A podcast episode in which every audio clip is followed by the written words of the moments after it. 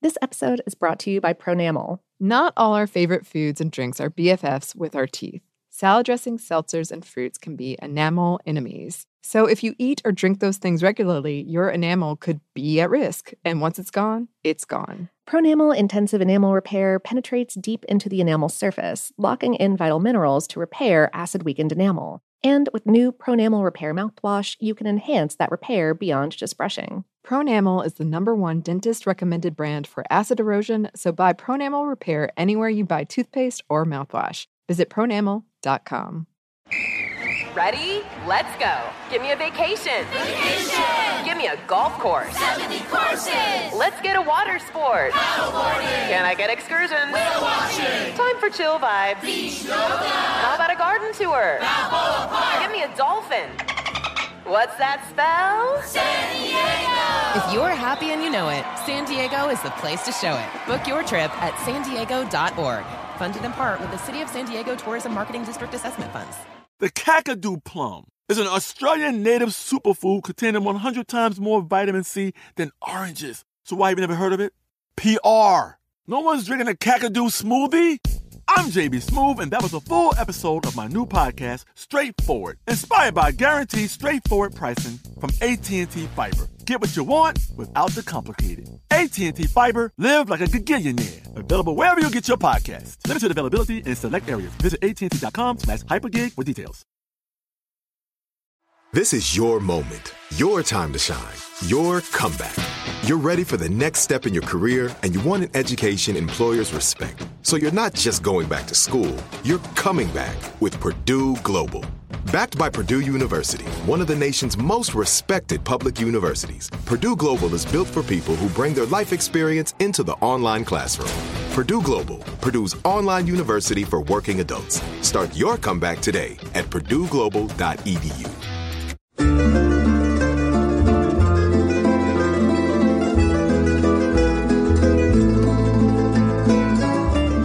Hello and welcome to Food Stuff. I'm Annie Reese. And I'm Lauren Vogelbaum. And today, for all of our vegetarian friends and frenemies, and also for every single one of you who wrote in with a listener request, we're talking about tofu. Yes. Well, tofu is, is, is a little bit more specific. Like people were like, "Hey, you guys just talked about an organ meat for like an hour.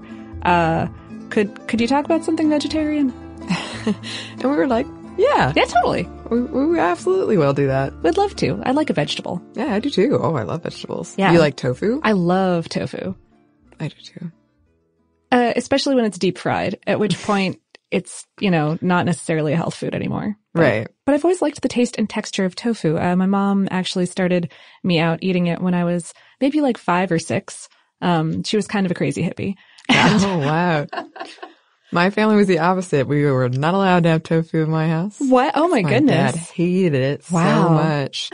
But I had this like really amazing tofu when I was in China, which makes sense. And I've been trying to recreate it ever since. I think it actually might have been, um, the dried skin, like tofu skin. Okay. What, what was the dish like? It was like, it was served in a spiral. Um, and it was thin noodles. Well, it looked like thin noodles. And, um, I don't know if anybody remembers those bubble yum packages. Yeah. Yeah. Yeah. It looked like that, but it was tofu and it was like textured on the outside and it was so good. oh man. It was so good. And I've tried and tried and I, I got kind of close recently. Um, I'm still looking. If, if any listener heroes are out there and know what I'm talking about, that would be Yeah. Yeah. If you have a recipe, send it on in. Uh, so tofu, what is it? Um, tofu or doufu in Chinese pinyin is coagulated soy milk that's pressed into blocks. And we will do whole other episodes on uh, soy and or soy milk probably because they are kind of big topics. Yeah, pretty huge. Um, sometimes almonds or black beans are used in place of soybeans. I can't say I've personally seen this, but But but yeah, tr- traditionally it's uh it's soybeans. yes. The literal translation of tofu is bean curd, but Uh, it's a Japanese word. yes.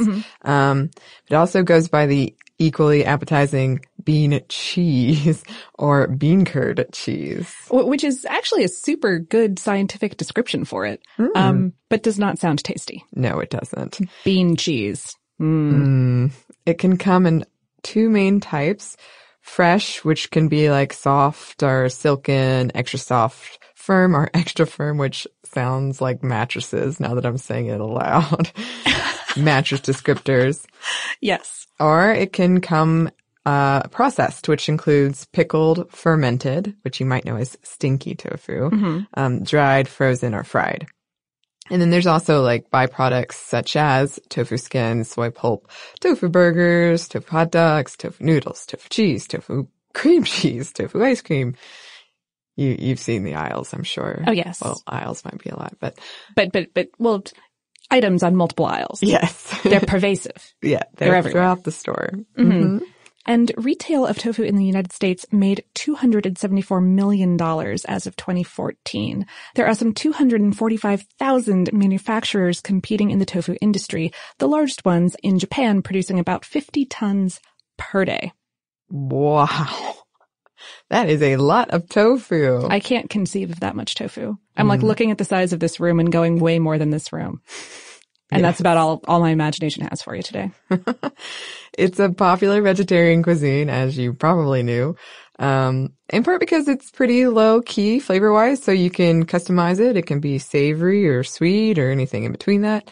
Also can be used in smoothies. Mhm. Um, it's pretty low calorie, low fat, but high in iron and protein. Depending on the thing you use for coagulating, like calcium or magnesium sulfate, it can also be high in either of those things. Yes, calcium or magnesium. Right. Sure. Um, but speaking of coagulants, let's talk a little bit about those things and how tofu is made. Yes, let's talk about that. So, all you really need in order to make tofu is uh, soybeans and water that have been made into soy milk, plus a coagulant. And traditionally speaking, that coagulant is nigari, which is an extract of salty seawater. You evaporate that brine to let the sodium chloride, the table salt, crystallize, then take that out, leaving you with what's essentially a liquid solution of uh, magnesium chloride, calcium chloride, and maybe a few other mineral salts. Um, you can also evaporate this to get a powdered form if you so desire. And some people do. These and other agents that are used as coagulants, like um, like like acids or enzymes, work on the soy milk in the same way that various coagulants work on regular milk in order to make it clump up into yogurt or cheese or etc. You can see our yogurt episode for a full description of this, but essentially here's what's going on. So soy milk is an emulsion of proteins and fats in water. An emulsion means that these molecules are negatively charged, uh, which means they're kind of keeping each other at arm's length. You know, they're they're giving each other space. Yeah. And the coagulant works by acidifying the soy milk just enough to change the molecular charge of the protein and fat molecules within.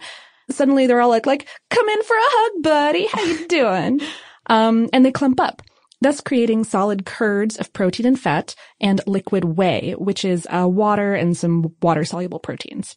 In these our modern times, most large-scale manufacturers skip the sea brine and just use straight magnesium chloride or uh, calcium sulfate, aka gypsum, uh, because they might be making like 3.5 to 50 tons of tofu per day. At which point, you know, you're, you're looking to streamline. Yeah. Um, and nigari, being a natural product, varies in its chemical composition. Mm-hmm. So, the second half of this equation is the soy milk. Uh, to get soy milk, a factory will usually purchase dried soybeans because they're cheaper to work with than fresh due to the shipping weight and refrigeration costs and possibility of spoilage that you get with fresh soybeans. And, and the basic process of making this into soy milk goes as such. Um, you rehydrate your dried soybeans by soaking them for a few hours, then mash slash puree them along with some water to form a slurry.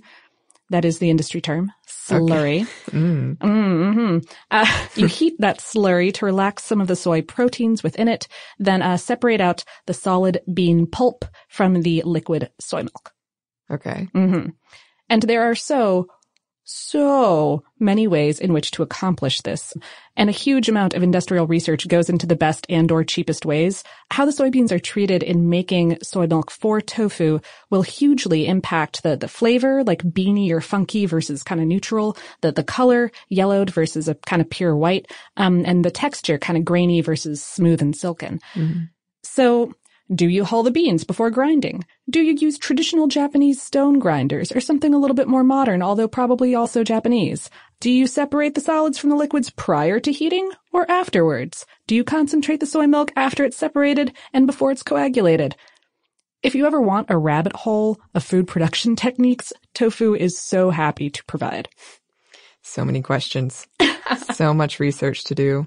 Oh, yes. But once you've got your soy milk, however you so choose to do it, you let your coagulant uh, make some soy curds. At that point, if you're going for very soft or silken tofu, you're, you're pretty much done. If you're going for firmer tofu, you press the curds to remove as much whey as you so choose. And, um, tofu is packaged along with some of that whey to keep it moist and fresh. Oh. So that's why I always have the liquid stuff. Always has a liquid. Yeah. Okay. Yeah. You could pour that off and I don't know, like drink it or use it in cooking or whatever you want. Yeah. Mhm. Add some protein. Yeah.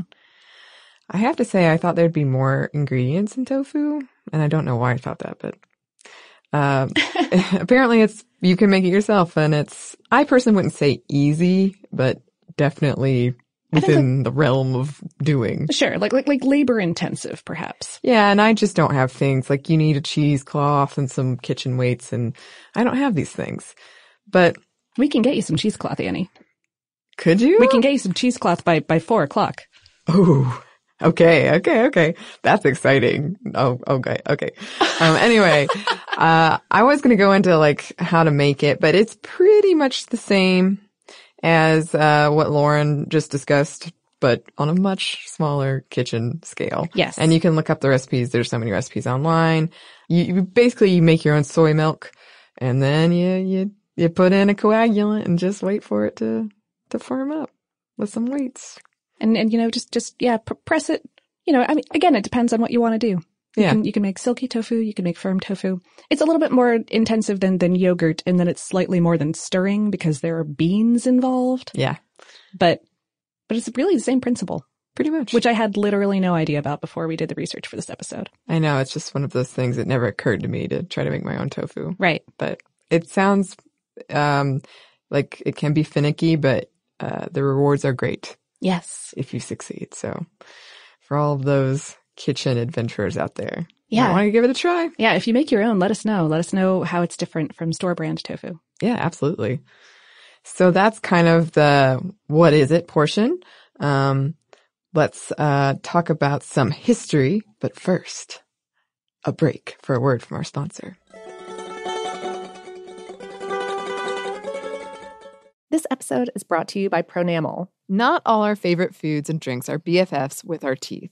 Salad dressings, seltzers, and fruits can be enamel enemies. So if you eat or drink those things regularly, your enamel could be at risk. And once it's gone, it's gone. Pronamel Intensive Enamel Repair penetrates deep into the enamel surface, locking in vital minerals to repair acid weakened enamel. And with new Pronamel Repair mouthwash, you can enhance that repair beyond just brushing. Pronamel is the number one dentist recommended brand for acid erosion, so buy Pronamel Repair anywhere you buy toothpaste or mouthwash. Visit pronamel.com.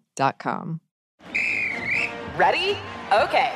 Give me a beach. Beach. Give me great food. Tacos. Give me adventure. Hiking. Give me a date night. Sunset cruise. Give me some smiles. Cheese. Give me more beaches. Beaches. What's that spell? San Diego. If you're happy and you know it, San Diego is the place to show it. Book your trip at san diego.org. Funded in part with the City of San Diego Tourism Marketing District Assessment Funds. Xfinity has free premium networks for everyone this month, no matter what kind of entertainment you love. Addicted to true crime? Catch killer cases and more spine-tingling shows on A&E Crime Central. Crave adventure? Explore Asian action movies on Hi-YAH. Searching for something extreme? Check out skating, snowboarding, and more on Fuel TV Plus, the global home of action sports. And find crowd-pleasing bops on iHeartRadio's Hit Nation playlist. There's new free shows and movies to love every week. Say free this week in your Xfinity voice remote. Hi, I'm Cindy Crawford, and I'm the founder of Meaningful Beauty. When Dr. Sebagh and I decided to do a skincare line together, he said to me, We are going to give women meaningful beauty. And I said, That's exactly right. We want to give women meaningful beauty, which means each and every product is meaningful. It has a, a reason to exist, it's efficacious. You're going to get results. And then you just go out and live your life. Meaningful Beauty. Confidence is beautiful. Learn more at meaningfulbeauty.com.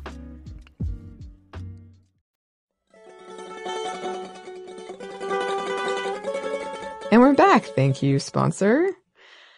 So, tofu, despite being known by its Japanese name, most likely originated in China, sometime around 206 to 220 BCE. That's the Han Dynasty, if you're more familiar with the dynastic version of timekeeping in China. Yes. And this is the production of it. Right. Probably originated there then. It was probably discovered much earlier by accident, as a lot of these fermenty type things are. Yes. Mm-hmm. Mm-hmm. A popular story goes that around this time, a chef living in northern China was testing out ways to spice up the popular dish of soybean soup by adding some unrefined sea salt Mm-hmm. that had some naturally occurring coagulating nigari. But to his surprise, not to ours, uh, it curdled into this gel tofu-like thing that people loved. It was delicious. Mm-hmm. And sort of a fun spin-off of this story goes that a man was trying to fix something for his parents who had lost their teeth. Oh. And they could only eat soft food, so he pureed some cooked soybeans. Mm-hmm. But the parents did a spit take after trying it, saying that there were too many solid bits of bean in there. So the son tried again and he passed the soup through some mesh, but that still didn't satisfy the parents who thought it had no flavor, no oomph. So he's on his last leg and he reheated the mixture and added some salt and then he let it cool and it formed the tofu like jelly that was probably tofu-ish. And, um, finally his parents were not only satisfied, but very satisfied. And there you go. Uh, another legend tells the tale of Lord Liu An, a prince of the Han dynasty. And it, according to this, he invented tofu in around 164 BCE. Okay. Yeah, this fellow was on the hunt for an immortality elixir. Ah. So he ventured alone off into the mountains to create this potion. Um, but alas, he wasn't successful. Oh, that we know of. Oh, ooh. Hey. Oh, a whole tangent could happen right now, but it won't. Either Uh, way. his experiments did leave behind a soft white substance, which he got the peasants to try, of course, because, you know, could have been poison. Yeah. He, he didn't want to die. Sure. But they declared it delicious and non-poisonous. um, and this newly discovered non-immortality elixir was named tofu. Or probably tofu. Yes. But Yes, exactly. However, this story didn't pop up until about a thousand years after it was supposed to have happened. ah. So historians think it's probably not true. Uh, and this is sort of a thing that, uh, sometimes in history, a popular invention story goes to a popular historical figure. Sure. Apparently. It's all, I mean, it's, I, I like the immortality, uh, Oh, sure. angle. That's nice. Yeah. Another theory claims that the Chinese picked up milk curdling techniques from the Mongolians or the East Indians. Huh. Um, and the crux of this argument is pretty much words. The Chinese word doufu is very close to the Mongolian word rufu, which translates to spoiled or rotten milk. Huh. Yes. There's actually not that much evidence for any of those stories. Non surprisingly, really. But those are like three popular origin stories of tofu. Yeah. Since it was relatively simple and cheap to produce, however it originated, uh, it became a favorite delicacy throughout China. There are descriptions found in writings and poetry from the Song and Yuan dynasty, which is um, 960 to 1279 CE and 1271 to 1368 CE, respectively. Mhm. Uh, and they indicate that tofu production was by the most part standardized by these times. Su Dongpo, a poet during the Song dynasty, purportedly was inspired by his love of tofu to invent the aptly named dish, Dongpo tofu. Mm. Sure. Sure. Uh, it was also used in traditional medicine to do things like clean your spleen and replenish your chi. Huh. Mm-hmm. Spleen cleaning. I could use a good spleen cleaning, I'm sure. Very spleeny. Ninth century Buddhist monks who were big fans of tofu because they thought the vegetarian diet was better for the spirit introduced the soya plant to Japan and Korea. Although they could have been in either of those places or both of those places for much longer. Uh, probably wherever you were making soy milk happen Yeah. But- or, or making ground soy soup products. I thought for, at first I thought you were saying like from the ground, Oh. ground soy Oh, soup. I- ground soy. Now I understand. As opposed to air soy or fire yes, soy. I was like, ooh, with our powers combined. Tofu was first mentioned in a 950 CE document by Tao Ku, tofu the word that is. Mhm. Uh, at the time, people in China gave tofu the nickname Vice Mayor's Mutton because of the story of this guy that was too poor to afford mutton. So he bought tofu instead. But I'm pretty sure the point of that story was actually frugality was a virtuous thing. So Oh. he was doing a a good thing. Yeah. Not, not, not like a, not like Welsh rabbit, which is just making fun of a number of levels of, Right. Okay. I think it was positive. Like, so vice Good mayor's on him. Yeah. He's, he's making do. I think so. the first written record of a tofu dish served in Japan describes an offering served in 1183 CE at the Kasuga shrine. And the upper class of Japan, they adopted tofu fairly quickly, and it was widely enjoyed by the 1400s. A Japanese book published during the Edo period, which was 1603 to 1867, had over 100 Oh tofu goodness. recipes in it. Yeah. Um, and part of that was probably related to the rise in acceptance of Buddhism. If we go back over to China during the Qing dynasty, um, which was 1644 to 1911, Emperor Kangxi uh, reportedly gave his high officials locally and strongly flavored tofu in place of jade or gold or the like while on an inspection tour of southern China. I, I can't imagine expecting jade and getting tofu. And getting tofu. I can't say I'd be upset necessarily. Depends on how good the tofu was. And how hungry I was at that current yes, moment. But I just love that. It's like, well, I know I'll get them tofu. be perfect.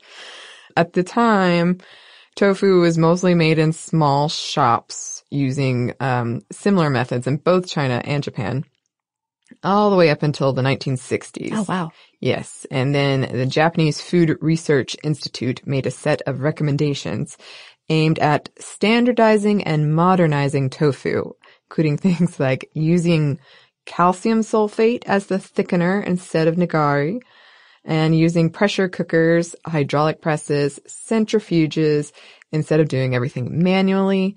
And as you'd guess, the recommendations succeeded in speeding up tofu production. Ah, but what effect did it have on the tofu? Exactly.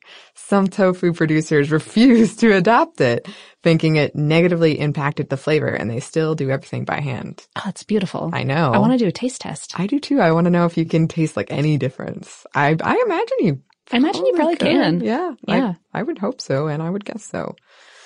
Maybe one day, Lauren, we'll get we'll get a taste test. We'll know the truth. We'll have to go to Japan. We'll we'll just we'll have to tell we'll have to tell our boss that it's necessary. Absolutely. He won't be able to argue, I'm sure. The believed first written English use of the word tofu, and it was spelled uh, with a W at this point. T O W F U. hmm By an American was in a letter exchanged between Englishman James Flint and Benjamin Franklin. yeah, in 1770. Benji, what you doing? He's Okay. popping up in the tofu episode. Uh, Franklin had apparently been on the hunt for what he called Chinese cheese since reading about it in the writings of Domingo Fernandez Navarrete. His work, by the way, um, Domingo's work, was first published in 1665 and it was translated into English in 1704, which is the first known instance of tofu in an English language document Ah. written down. Ah, but but not okay. Right. Gotcha. Earlier in the 1600s, Captain John Saris wrote of his time in Japan and is thought to have been describing tofu with, of cheese they have plenty, butter they have none, nor will they eat any milk because they hold it to be as blood, nor will they tame beast. So the cheese was probably Was probably tofu. hmm Because without taming beasts, I'd, I'd imagine that it would be difficult to get Yeah. milk for cheese. Yeah, and I thought I wanted to include that just because I thought it was interesting that uh, that kind of sounds like yeah vegetarianism or veganism. Yeah, because they won't have any milk, butter. Yeah. I yeah, Yeah. interesting historical. And also, also, I just love that there there was just no concept of of a uh, curdled product other than cheese. It was like that's that's what it Uh, is. yep. This is a cheese thing. it must be Must be cheese. yeah. um, in the U.S., despite having soybeans since the 1700s, Um, and they were made popular by Chinese immigrants during the gold rush. Ah, okay. Uh huh. Of the 1800s. The first tofu company, by the way, opened in 1878 in San Francisco. Oh. Uh huh. Tofu wasn't really that popular for a long time. There was a modest bump after soldiers returned from World War II, some of them with Asian cuisine and some with Asian spouses. Mm-hmm. Um, at the beginning of the 20th century, soybeans were predominantly grown as a cash crop to regenerate soil in between crops. Um, In between like more Yeah. useful crops. exactly. He- heavy scare quotes there. Yeah. They were very heavy. um, also as food for livestock and to produce oil used in manufacturing or for culinary use. Especially as World War II started blocking the trade of other imported oils and fats. Mm-hmm. Yeah. By the 1950s, American soybean production nearly equaled Asian soybean production. And by the 1960s, the U.S. provided 75% of the world's supply. However, it wasn't until the 1970s that more mainstream stores started offering tofu in response to the growing popularity of global cuisines and also high meat costs, plus the rise of vegetarianism and just general health awareness. Tofu started to gain popularity, and today the U.S. is one of the world's largest soybean producers. Uh, I think it's like 80%. Oh, goodness. Mm-hmm. But still, the U.S. consumes relatively low amounts of tofu compared to places like China, where tofu is a big part of their culture. Oh, yeah. There's all these beautiful legends about it. I mean, other than that, those origin stories, right? Yeah, a popular one is about a poor but pretty lady who is known as Bean Curd Beauty. What? Tofu Shisha. Uh, which comes from a story about a woman named Shisha who was so beautiful, fish froze and sank to their deaths at the sight of her. Ooh. And thus her name came to mean beauty.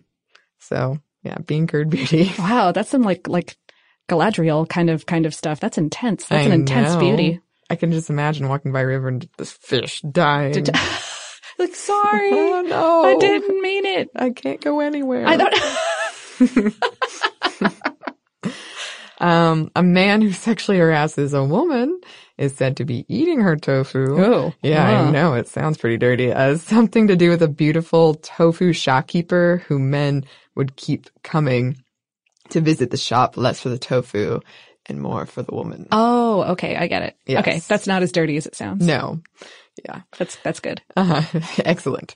Um, tofu is close to the Chinese word for luck, so it's a big part of Chinese Lunar New Year celebrations. Um, also in certain parts of Chinese culture, it's considered bad luck to eat, uh, meat on the Lunar New Year. So, um, Right. so Mhm. soy, um, substitutes would therefore be popular, I'm sure. Yeah. I also saw something about like a death ritual in China where um you bring tofu to graves because it's soft enough for the dead to chew. But Oh, I could only find that huh. in one place, so I was like, I don't know if Is this this is really a a thing. thing? I don't know. If anyone else knows, write in. Yeah. Um, mapo tofu translated means freckled woman. Huh. And it's supposedly named after the freckled woman who invented the dish and served it at a good price to loyal customers. Ah. I can say that when I was in China, I definitely, there were so many tofu options. Like, there was a dim sum place of tofu. What? Yeah. It was both dim sum and only tofu options. That's amazing. Yeah. And I remember the dessert being, at the time, I was relatively new to tofu because, as I said, it was not a thing in my house growing up. When they were like, the dessert is also tofu. Oh no, I had some reservations, but it was delicious. So that's uh, tofu history abridged. Yes. Whirlwind. So now let's take a look at some science. Yeah. But first, let's take a quick look at a word from our sponsor.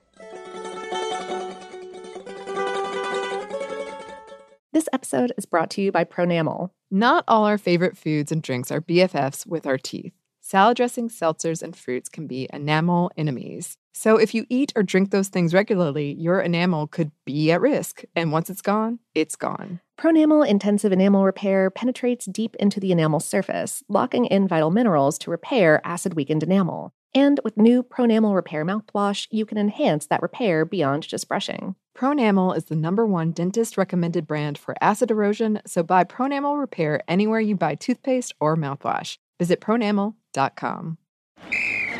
Ready? Okay. Give me a beach. Beach. Give me great food. Tacos. Give me adventure. Hiking. Give me a date night. Sunset cruise. Give me some smiles. Cheese. Give me more beaches. Beaches. What's that spell? San Diego. If you're happy and you know it, San Diego is the place to show it. Book your trip at san diego.org. Funded in part with the City of San Diego Tourism Marketing District Assessment Funds. Xfinity has free premium networks for everyone this month, no matter what kind of entertainment you love. Addicted to true crime? Catch killer cases and more spine-tingling shows on A&E Crime Central. Crave adventure? Explore Asian action movies on Hi-YAH. Searching for something extreme? Check out skating, snowboarding, and more on Fuel TV Plus, the global home of action sports. And find crowd-pleasing bops on iHeartRadio's Hit Nation playlist. There's new free shows and movies to love every week. Say free this week in your Xfinity voice remote. Hi, I'm Cindy Crawford, and I'm the founder of Meaningful Beauty. When Dr. Sebagh and I decided to do a skincare line together, he said to me, We are going to give women meaningful beauty. And I said, That's exactly right. We want to give women meaningful beauty, which means each and every product is meaningful. It has a, a reason to exist, it's efficacious. You're going to get results. And then you just go out and live your life. Meaningful Beauty. Confidence is beautiful. Learn more at meaningfulbeauty.com.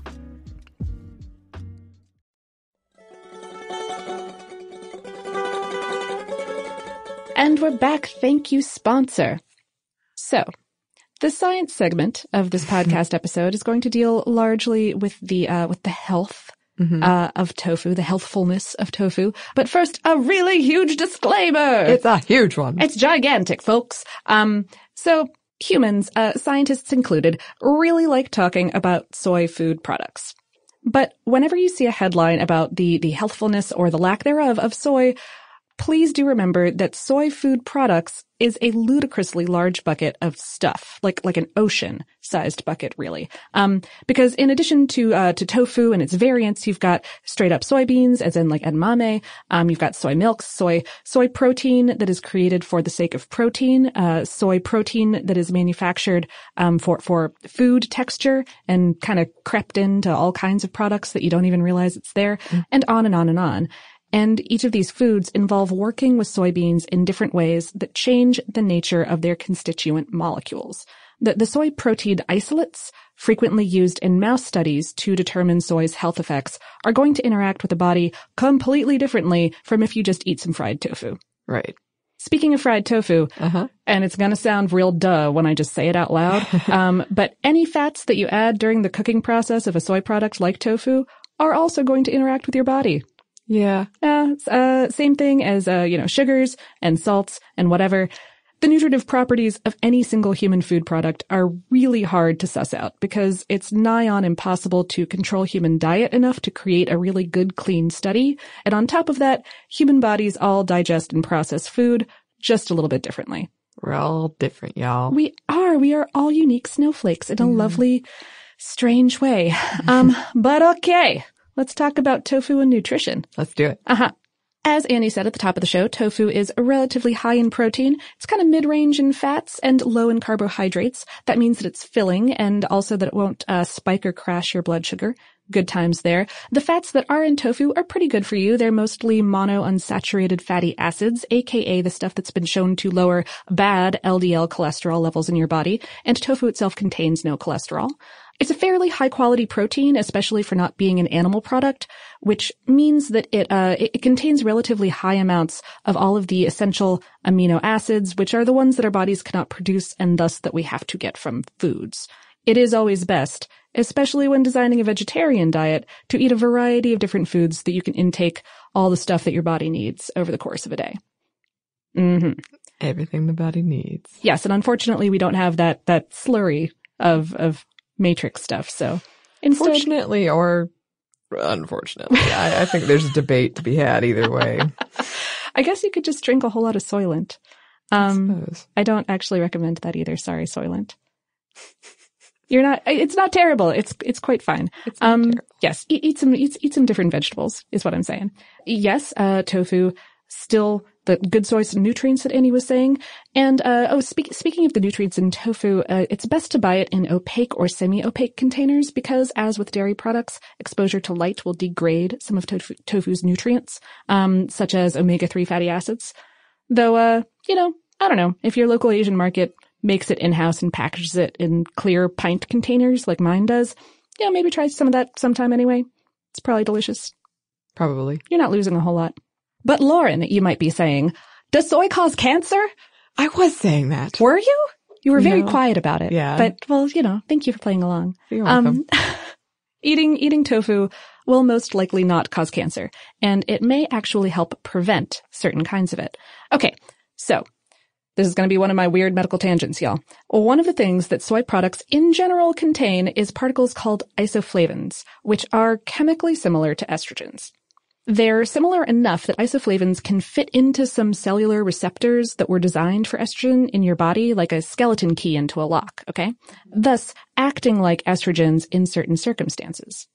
For example, breast tissue cells contain estrogen receptors. And sometimes when a little chunk of estrogen locks into one of those receptors, it causes a chain reaction that encourages cancerous tumor growth. This is the trigger of about 75% of breast cancers, um, though the full process is really super complex and researchers are still studying how and why it happens. But that's the basis of it. That's the first, first little shtick in the, in the full long chain, long chain of how it does. However, uh, isoflavones can block it from happening because if isoflavones get to those receptors first, the estrogen has nowhere to go. It can't lock in and set off that tumorous reaction. Uh, isoflavones can also spur cells to produce a protein that binds to free roaming estrogen in your body, meaning that estrogen will have a hard time locking into any kind of receptors at all. And isoflavones can even prevent estrogen from forming in fat tissue in the first place, which is one of those cancer-causing kind of things. Research into a variety of soy products, not just tofu, has shown either no correlation with cancer or correlation with lower rates of cancer in humans. In mouse studies, however, uh, two types of soy protein isolates have been linked to cancer. The- these are man-made extracts of soy proteins, and, and this type of stuff does not wind up in our food, but they are similar to the stuff that you can get in uh, like soy supplement pills. Uh-huh. Um, so maybe don't take those until more research is done. But tofu is fine on the cancer front. Also, these isoflavones have not been shown to affect hormone balances or hormone activity in dudes. So, go forth and eat tofu yes. without being worried about cancer or low sperm counts. Yeah. It, you know, it's, it's what I love about food. Yeah. Sometimes you worry about low sperm counts Sometimes. when you're discussing it. Food is so vital to like so many things you just don't even. You don't even think about. Mm-hmm. Another thing that you might be thinking about, should I be worried about GMOs? Should I? no. Okay. Well, okay, not in terms of nutrition. There is, and this is a strong statement, my friends, but I'm but I'm prepared to make it zero evidence that genetically modified food as a large and incredibly multitudinous category acts any differently in your body at all than conventional food. Hmm. Take a moment and let that sink in. Yeah, okay. The the one squidgy area that I've read about is potential allergen concerns. There there was a case in 1996 of um, tree nut allergic patients having reactions to GMO soy because the genetic bits that had been put into the soy had been taken from uh, Brazil nuts. Oh, okay. But since then, researchers and producers have gotten a lot more careful about allergens in that way. And even that, one squidgy little bit of concern is evidence that GMO foods act in your body exactly the way that regular foods do. Oh, yeah. That bit was an allergen, and it caused an allergic reaction. Not mysterious. Please do not be scared of eating GMO products merely because they're genetically modified. Seriously. We will, we will do a whole episode about this sometime, but that's, that's the takeaway. Mhm. There is an environmental aside here though. Oh, is there? hmm Because some genetic modifications are designed to make crops less bothered by, uh, by herbicides, Uh huh. which basically lets growers spray herbicides with wild abandon, which is generally bad for the humans and other living things in the area. If you're concerned about those practices, do you know, uh, go out there and, and, and, inform yourself. You know, do research about the specific growers of various GMO products, and uh, and make your make your consumer choices accordingly. But I'll say it again: please don't be scared of eating GMO foods just because they're genetically modified. Right. Even though people weren't poking the inside of cells with the inside of other cells for the past few millennia, that's that's the new thing. Um, we have been genetically modifying our food by more traditional uh, methods since we've been farming. Yeah. I mean, just be informed. Yeah. We're always a proponent of being informed, which makes sense given oh, sure. what we're doing. um, I have a friend who's like tangentially in this field and she has very strong opinions on this, oh. as you would imagine. I'm sure. Mm-hmm. Yeah. Uh, oh man, maybe, maybe we could get her to, to come talk to us or something. Oh yeah. She'd She'd talk. She'd talk. All right. talk your ear off.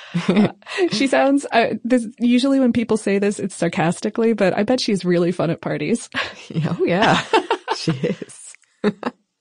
Anyone who will talk GMOs with me at a like cocktail party, it's automatically we should be friends. Right. oh, but going back to the environmental thing, uh, hey, is tofu environmentally unfriendly? Man, you're giving me all these frightening questions. Um, the, the answer is like, uh-huh. okay, well, one of the arguments for vegetarian or largely vegetarian eating is the, the, the, the impact of raising meat animals, right? Um, because, cause, you know, the calories that you get from a steak, a lot more, um, water and time and food product has gone into growing that steak than would go into growing an ear of corn or mm-hmm. a tofu or whatever it is that you're growing. A soybean, not a tofu. You don't just grow tofu. oh, I like that image though. So yeah, uh, the meat's carbon footprint is really significant. Mm-hmm. Precisely how significant depends on a whole bunch of different factors and whether or not you're including them all at once. That's also a topic for a whole episode unto itself. So, you know, th- that's an argument for like maybe replace some, uh, some meat in some meals with some tofu. Like meatless Mondays. Meatless Mondays. Exactly. That kind of concept. However, in some countries, like say the United Kingdom, where most of your soy is being imported, the transport and manufacture of soy into tofu is also not really great, mm-hmm. carbon footprint wise. Sorry. Okay. All your faves are problematic.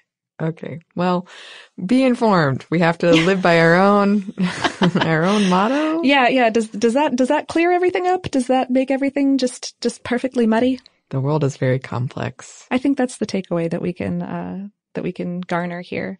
I believe that is all we have for you today on mm-hmm. tofu. I hope that uh, the vegetarians that this kind of makes up for sated you just a just a little bit. Yeah. Um, and of course, there are lots of other soy products. We touched on a few of them here and there, but I would love to do whole episodes about tempeh or mm-hmm. um, mm. all of the or natto. Oh man, yeah. We probably will. Excellent. Yes. Uh, but now it's time for listener mail. Yay! Yes. So Lindsay wrote in uh, in response to our gin and tonic episode, and she said, I just listened to the Gin and Tonic podcast. You spoke about the British government enacting laws to protect people from gin by making it more expensive, which in turn led to illegal and improperly distilled gin resulting in death, uh, reminiscent of our own war on drugs. This reminds me of Costa Rica and their cacique guaro. Costa Rica took a different approach when they were having a rise in deaths from improperly distilled moonshine liquor that was disproportionately affecting its poorest citizens. Their approach was to nationalize the production of guaro, a uh, sugarcane derived liquor, and keep it very inexpensive to undercut illegal operations. Obviously, you have to be a little bit skeptical when the state takes control of an industry, but this approach didn't incarcerate a vulnerable community like the war on drugs and stymied a public health crisis. Yeah, I never heard of that, and I thought it was really interesting. Um, and I went to the website, and it looks just like any old, just like any stuff, any old liquor website. Like, cool. that's that's fascinating, though. That's a, I mean, good good on them. I I feel like most stories that you hear about that kind of thing don't don't end don't well. end happily. Yeah. Yeah. Yeah. Yeah. So thank you, Lindsay, for writing in. Definitely. Very interesting to hear about that. Emily wrote in about our pineapple episode. She had a lot of facts, but uh, a lot of pineapple related facts. Uh, but this is one of them. My final pineapple thought came to me when you were talking about how expensive they were. I thought of the musical Cabaret. In the stage version of Cabaret, not the movie, the adorable grocer Herr Schultz gives his crush a pineapple in the song It Couldn't Please Me More. In the song, she sings things like, Oh, this gift is too extravagant. Hmm. and he keeps telling her that she's worth it. It culminates with him saying, If I could, I would fill your entire room with pineapples. it's an adorable love song about how expensive pineapples were in 1930s Germany. That song is probably one of my favorites from the show. It really cements the love they have for one another.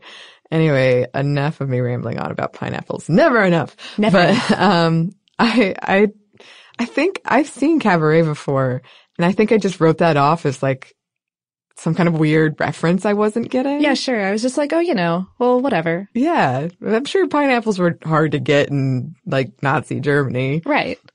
But, uh, yeah, but, but, but, right, but knowing the history of pineapples, it I makes know. it so much more poignant. I know. I appreciate it so much more now. So thank you for that, Emily. I, yeah. I'd totally forgotten about that. and thank you to everyone else who's written us in or sent us things. Um, you guys are just have so many cool stories. Please keep them coming. Yes, yes. Um, we have an email address, foodstuff at howstuffworks.com. Uh-huh. We're also on various social media platforms. You can find us on Facebook, Facebook, and Twitter at foodstuffhsw, and also on Instagram at foodstuff. Mm-hmm. And we also have a lot of very fun videos. I think they're fun anyway. Um, you can find, you can find some of them on Facebook. You can find them on Amazon Prime for free in the US, uh, with commercials. And if you're a Prime member, no commercials. Uh-huh. Or you can find them on our very own website, howstuffworks.com. Mm-hmm. So yeah, check check those out. You know, give give a give a mental high five to our uh, sound engineer, uh, Tristan McNeil, mm-hmm. and we hope that lots more good things are coming your way.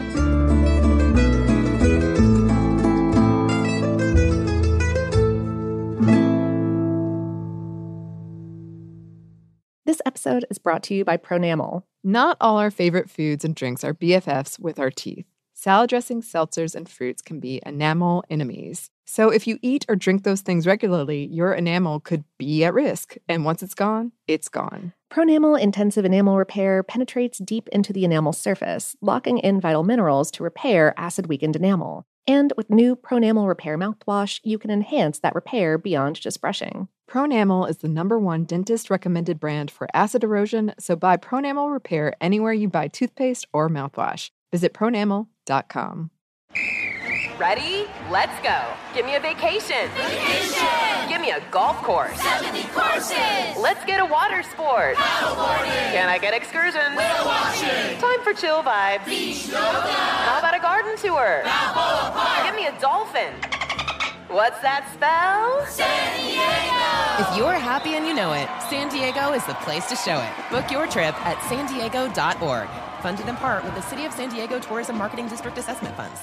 Xfinity has free premium networks for everyone this month, no matter what kind of entertainment you love. Addicted to true crime? Catch killer cases and more spine-tingling shows on A&E Crime Central. Crave adventure? Explore Asian action movies on Hi-YAH. Searching for something extreme? Check out skating, snowboarding, and more on Fuel TV Plus, the global home of action sports. And find crowd-pleasing bops on iHeartRadio's Hit Nation playlist. There's new free shows and movies to love every week. Say free this week in your Xfinity voice remote. This is Malcolm Gladwell from Revisionist History. eBay Motors is here for the ride. With some elbow grease, fresh installs, and a whole lot of love, you transformed 100,000 miles and a body full of rust into a drive that's all your own. Brake kits, LED headlights, whatever you need, eBay Motors has it. And with eBay Guaranteed Fit, it's guaranteed to fit your ride the first time, every time, or your money back. Plus, at these prices, you're burning rubber, not cash. Keep your ride or die alive at ebaymotors.com. Eligible items only, exclusions apply.